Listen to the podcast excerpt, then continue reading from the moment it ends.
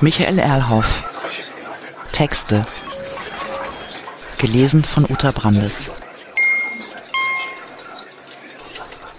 4.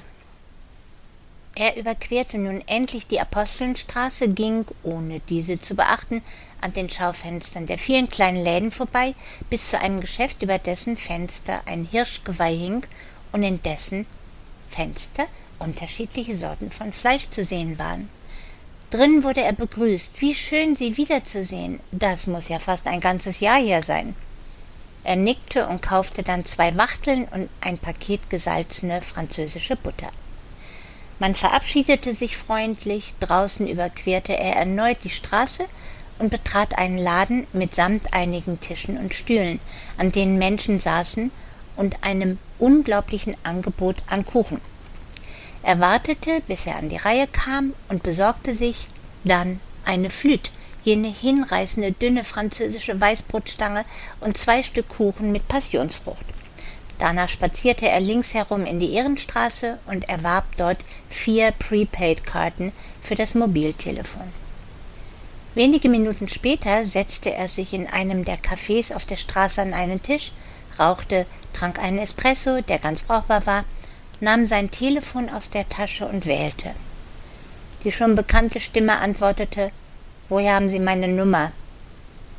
Susi. Doch dann setzte er ohne Unterbrechung fort Schmeiß das Telefon weg, sofort. Damit beendete er das Gespräch, wechselte die Karte im Telefon aus, knickte die alte ein paar Mal und steckte sie vorläufig in seine linke Jacketttasche. Nun wählte er eine andere Nummer und musste einige Zeit warten, bis sich dort eine Frau meldete.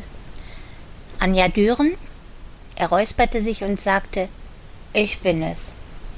Es brauchte viel Zeit, dann hörte er Seufzen und noch etwas später erneut die Stimme Nach einem Jahr. Was willst du? Was soll das? Ich habe dich vergessen. Er wechselte das Telefon vom linken zum rechten Ohr. Klar, ich weiß, aber ich brauche dich sehr dringend. Du hast einen Knall. Als ich dich brauchte, warst du nie da. Und jetzt brauchst du mich? Verrückt. Bitte leg nicht auf, es ist ernst und nur du kannst helfen. Ruf morgen noch einmal an, ich brauche Zeit. Ich rufe in zehn Minuten wieder an, bitte. Sie hatte aufgelegt, er trank noch einen Espresso und bezahlte. Anschließend drückte er den Knopf für Rufwiederholung. Gut, wann treffen wir uns, wann wo? Sie klang nicht gerade fröhlich. Heute um 19 Uhr im Vantage, oben auf der Veranda. Ich bestelle einen Tisch. Verdammt, heute kann ich nicht. Bitte, es ist dringend. Nach einigem Zögern willigte sie ein und versprach zu kommen. Er steckte das Telefon ein, nachdem er die zuvor angerufene Nummer gelöscht hatte, und stand auf. 5. Vor seiner Wohnungstür entdeckte er sofort das fehlende Haar zwischen Tür und Rahmen. Drinnen blickte er sich um, aber selbstverständlich sah alles so aus wie immer. Er räumte seinen kleinen Koffer aus, stellte den Laptop auf den Schreibtisch, auf dem sonst lediglich einige Bücher standen und ein paar Stifte herumlagen. Alles war noch so, wie er es vor einem Jahr verlassen hatte.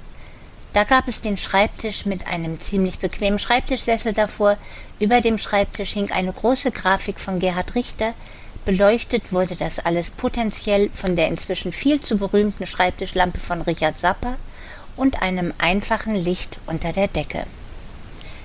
Mehr Kunst fand sich in dem großen Zimmer. Eine kleine Arbeit von John Armleder, eine Holzplatte mit Haken und Ösen und einigen Zeichnungen darauf von Robert Filiou und eine der so typischen Flächen von Rainer Rutenbeck, rote Bänder auf schwarz. In dem wuchtigen Bücherregal befanden sich neben unzähligen Büchern einige Multiples von Dieter Roth und Manfred Pernice. Er mochte das und er mochte auch jetzt, sich dies zumindest oberflächlich anzuschauen. In der Küche einer schlichten, aber technisch auf dem neuesten Stand eingerichteten Einbauküche mit einem kleinen Esstisch und zwei Stühlen packte er nun die beiden Wachteln aus, stopfte aus einem Glas, wahrscheinlich längst veraltetes Rosmarin, in das Innere der beiden Vögel, pfefferte sie von außen mit einer Mühle, deren Inhalt leider wohl ebenfalls nicht mehr viel taugte, und schaltete den Backofen auf 200 Grad. Aus dem Regal fischte er sich einen Aschenbecher, zündete sich einen kleinen Zigarillo an und wartete. Dann nahm er sich ein Glas und füllte dies, nachdem er lange das kalte Wasser hatte ablaufen lassen, einfach mit Wasser, öffnete den Backofen, legte Alufolie hinein, auf die er ein Stück jener französischen Salzbutter warf. Minuten später platzierte er die beiden Wachteln auf der Folie und schloss die Ofentür. Das Radio reagierte auf die Fernbedienung. Im Deutschlandfunk lief das Mittagsprogramm mit Berichten und halbwegs Analysen zu den politischen Ereignissen des Tages. Frau Merkel hatte sich mal wieder zur Eurokrise geäußert. Die FDP widersprach und jammerte. Er holte aus einem der Schränke einen großen Teller und ein Messer, schaltete den Backofen aus, legte die Wachteln auf den Teller und begann zu essen. Mit den Händen, denn nur so sind sie essbar. Sie schmeckten ihm, waren von außen knusprig braun und innen sehr saftig. Gewiss, die Kräuter und der Pfeffer waren kaum spürbar, aber das störte ihn nicht. Im Radio nervte ihn die Musik. Schrecklich, seit einiger Zeit gab es offenbar eine speziell für den Hörfunk angefertigte Musik, die endlos laufen konnte, bis jemand im Studio auf einen Knopf drückte, um sie so beliebig zu unterbrechen. Damit konnte man jede Pause banal überbrücken. Man sollte sich eben daran gewöhnen wozu er keine Lust hatte, dem jedoch auch er nicht entweichen konnte. Inzwischen berichtete jemand im Radio über die Wahl in Somalia und zwangsläufig darüber, wie kaputt dieses Land war, während er dabei etwas verstört das letzte Wachtelbein abknabberte. Er nahm eine Plastiktüte, ließ die Knochen vom Teller hineinrutschen, stellte sie vorübergehend auf den Boden und wusch sich die Hände. Dann kam die Plastiktüte hinter einer Schranktür in ein dafür vorgesehenes Gestänge. Er ging zum Schreibtisch, suchte zwischen den Büchern herum, bis er sich in eines über den russischen Konstruktivismus vertiefte. 6. Pünktlich um 19 Uhr öffnete er die Tür zu dem Restaurant Vintage und erklärte dem jungen Mann, der ihm entgegentrat, er bräuchte unbedingt einen Tisch auf der Veranda für zwei Menschen, ganz vorn an der Straße. Der Mann blickte etwas verzweifelt drein und behauptete, das sei sehr schwierig. Doch dann kam ein anderer, erkannte ihn, toll, Sie wieder hier, und erklärte kein Problem, wir schaffen das schon. Der Kellner ging ihm voraus über einige Stufen zu einer sehr anmutigen Treppe durch einen anderen Raum auf die große Veranda. Dort wartete er, bis ganz vorne am Geländer zur Straße hin ein kleiner Tisch für zwei Personen eingerichtet war. Einige Minuten später kam die Besitzerin des Restaurants, offensichtlich extra zu ihm, um ihn zu begrüßen. Mensch, endlich sieht man Sie wieder. Wie lange ist das her? Ja, etwa ein Jahr, aber schön, wieder hier zu sein. Die Frau beugte sich zu ihm hinunter und fragte, Sie warten noch etwas? Er blickte in ihre sehr schönen Augen und sagte mit verhaltener Stimme, Stimmt. Aber viel wichtiger ist, ich möchte Sie bitten, möglichst solche Leute, die Sie auch nicht kennen, an weit entfernte Tische von mir zu setzen. Ich brauche heute einfach meine Ruhe. Sie richtete sich wieder auf. Kein Problem, das mache ich sehr gern, schaffe ich leicht. Von der Position aus, wo er saß, konnte er sowohl die gesamte Veranda überblicken als auch die Straße sehen. Ein einzigartiger Platz, irgendwie öffentlich, als sei man auf der Straße und doch zugleich davon getrennt. So etwas gab es sonst nur in der einen Straße in Montreal, wo er das schon bewundert hatte. Unten auf der Straße fuhren noch sehr viele Autos vorbei und stauten sich. Dazwischen Straßenbahnen. Störend war lediglich, dass man auf der gegenüberliegenden Seite an einem wirklich sehr attraktiven Haus die riesige Neonschrift Wall Street lesen musste. Eigentlich nämlich sah dieses Ensemble von Häusern auf beiden Seiten der Straße ebenso schön wie merkwürdig aus. Da hatte man doch in den 1950er Jahren den Kölner Architekten Wilhelm Riepahn engagiert, diese eigentliche Hauptstraße Kölns, die im Krieg völlig zerstört worden war, zu gestalten. Einen Architekten, der in den 1920er Jahren mit experimentellen Kölner Künstlern zusammengearbeitet hatte und nun mit diesem Auftrag eigentlich sehr traditionelle Ideen vom Bauhaus mit romantischen Vorstellungen kombiniert hatte. Im Erdgeschoss sollte gearbeitet und darüber gewohnt werden. Mit Ausnahme einiger besonderer Gebäude wie dem, in dem sich nun dieses Restaurant befand, oder dem schräg gegenüber mit dem Kölnischen Kunstverein. Also alle Häuser eingeschossig oder sogar nur Erdgeschoss. in der Hauptstraße, wo man hohe Häuser, Bürogebäude und dergleichen erwarten würde. Sehr idyllisch. Sie hatte eine angenehme Stimme. Er drehte sich sofort zu ihr um, stand auf, umarmte sie vorsichtig und wartete, bis sie sich gesetzt hatte. Sie schaute ihn an. Bist dicker geworden und ziemlich viel graue Haare. Und du siehst bezaubernd aus. Du spinnst, ich bin auch älter geworden. Sie kräuselte leicht die Nase und fügte hinzu, Du bist immer noch ziemlich groß, ganz gut angezogen, siehst nicht so schlecht aus. Und du hast weiterhin hellbraune Haare, wie so oft mit einem Knoten nach hinten gekämmt, wunderschöne Augen, einen etwas zu kleinen Mund. Hör auf, das ist vorbei. Wenn überhaupt, dann lass uns über dein Problem reden. Aber erst bestellen wir. Er reichte ihr eine der Karten, doch sie ermunterte ihn, schlag mir etwas vor. Er tat dies, sie akzeptierte, man bestellte, und zusätzlich auch eine Flasche Grauburgunder und eine mit stillem Wasser. So. Sie lehnte sich in ihren Stuhl zurück und betrachtete ihn. Doch bevor er antworten konnte, wurden Wasser und Wein gebracht. Sie probierte den Wein und zeigte sich davon angetan. Also wurden die Gläser gefüllt und die Bedienung entfernte sich. Nun aber, sie lehnte sich erneut zurück. Er schaute sie an.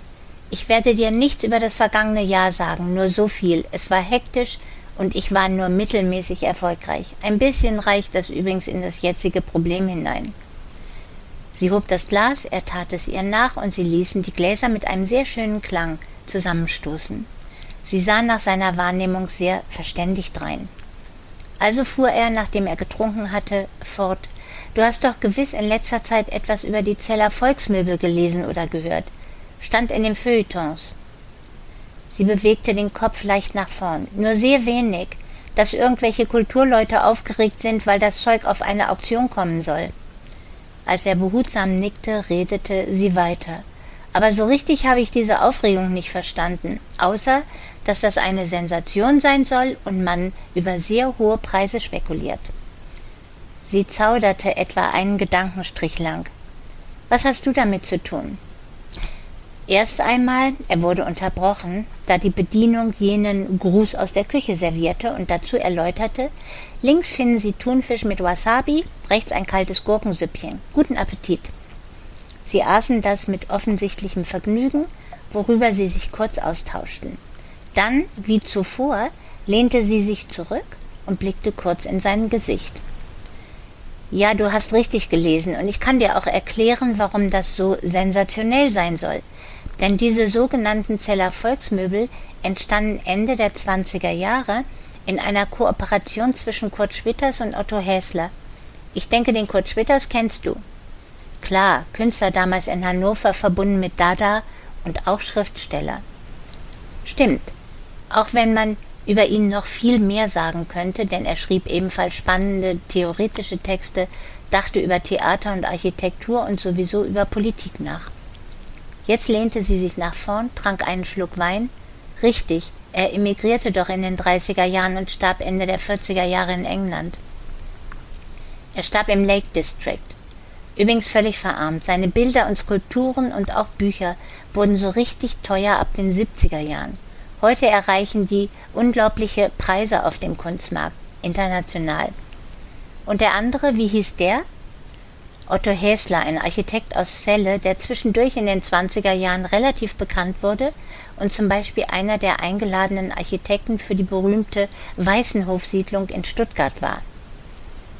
Die Bedienung räumte ab und goss Wein nach. Wasser hatten beide noch gar nicht getrunken. Während dies geschah, blickte er sich auf der Veranda um. Einige der Tische waren inzwischen besetzt, aber die einzigen beiden Tische in ihrer Nähe waren leer geblieben. Nun nahm er einen Schluck Wasser. Tut auch gut. Ja, irgendwie kamen die beiden zusammen. Celle liegt nicht weit von Hannover entfernt. Und dann entstanden vier Möbelstücke und wurden in einer kleinen Broschüre publiziert.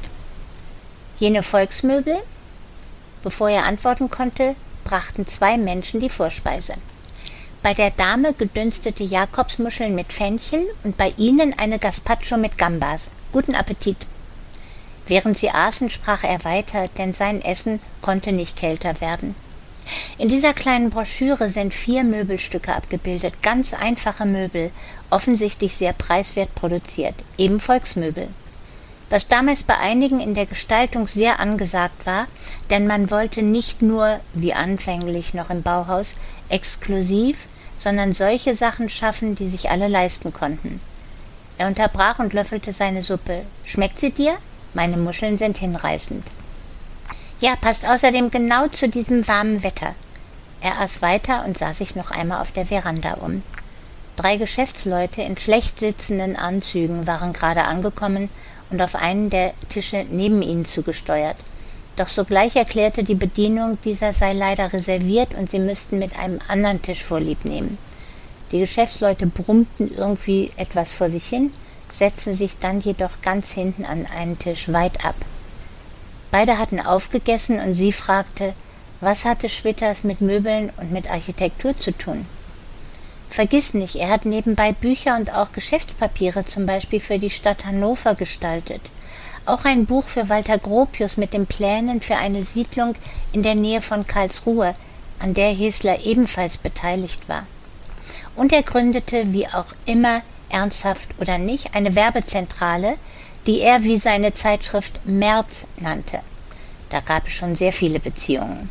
Also März mit E. Sie nahm einen größeren Schluck Wein. Davon einmal abgesehen, du scheinst ziemlich nervös und versuchst herauszufinden, wer gerade ins Restaurant kommt. Ist der Job gefährlich? Wahrscheinlich, jedoch nicht heute Abend und auch nicht für dich. Aber zurück zu dem Problem. In der Broschüre zu den Volksmöbeln werden Fotos, richtige Fotos von diesen Möbeln veröffentlicht. Also müssen diese Möbel existiert haben. Denn damals gab es ja noch kein Photoshop. Damals konnte man das eben bekanntlich nicht am Computer fälschen. Also gibt es sie wirklich? Langsam ärgerte er sich über diese ständigen Unterbrechungen durch die Bedienung. Dabei wusste er, dass das in einem Restaurant eher von Qualität zeugte. Die Teller mit seinem Besteck wurden weggenommen. Artig wurde gefragt, ob alles in Ordnung gewesen sei, und sie antwortete, perfekt, wirklich lecker. Er nippte am Weinglas. Genau das ist das Problem. Es muss diese Möbel gegeben haben, sonst gäbe es keine Fotos. Doch niemand hat diese Möbel in Wirklichkeit jemals gesehen. Zumindest nicht diese Prototypen. Weder gibt es Berichte von damals, noch tauchten sie je in einer Galerie oder einem Museum auf. Erst jetzt also, und du denkst, es könnte eine Fälschung sein? Zweifellos. Doch noch kann ich es nicht beweisen und habe ich keine Ahnung, wer dahinter steckt. Er sah ihr in die Augen, sein Herzschlag beschleunigte sich ein wenig, doch er fing sich. Falsch, Ahnung habe ich, und das wäre nicht gut. Der Hauptgang kam. Seeteufel mit getrüffeltem Kartoffelpüree und gedünsteter roter Beete. Zum Glück sagte sie nicht nochmal guten Appetit.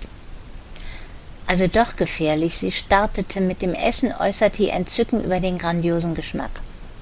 Er wartete noch, was sie so irritierte, dass sie stoppte. Entschuldige, ich weiß, dass ich manchmal etwas chaotisch bin. Keine Sorge, ich weiß das und ich finde das schön. Lass uns essen. Er trank erst vom Wasser, dann vom Wein und legte los. Es schmeckte wirklich vorzüglich. Beide aßen sehr konzentriert und gaben lediglich Töne wie hm von sich. Irgendwie fühlte er sich in diesem Augenblick mit ihr zutiefst verbunden, was ihn gelegentlich ein wenig vom Essen ablenkte. Als sie ihre Teller fast geleert und sich noch einmal gegenseitig versichert hatten, dass das wirklich sehr schmackhaft gewesen sei, stellte sie die Frage Wo sind die Möbel denn geblieben? Das kann ich noch nicht beantworten und weiß niemand, nur sind sie plötzlich auf dem Markt. Und du denkst, sie sind gefälscht. Sie stellte das einfach fest und fragte nicht. Ja, dabei muss man wissen, dass gerade Kurt Schwitters ständig gefälscht wurde und wird, vor vielen Jahren etwa erschien ein Katalog vom New Yorker Museum of Modern Art zu einer Schwitters-Ausstellung mit einem Umschlag, auf dem ein Bild zu sehen war, das dieses Museum gerade angekauft hatte und nun als große Sensation prominent veröffentlichte. Dabei spürten wir alle, die sich dafür interessierten, dass dieses Bild so perfekt nach Schwitters aussah, dass es gefälscht sein musste. Eine Woche später wurde der Katalog aus dem Verkehr gezogen und eingestampft.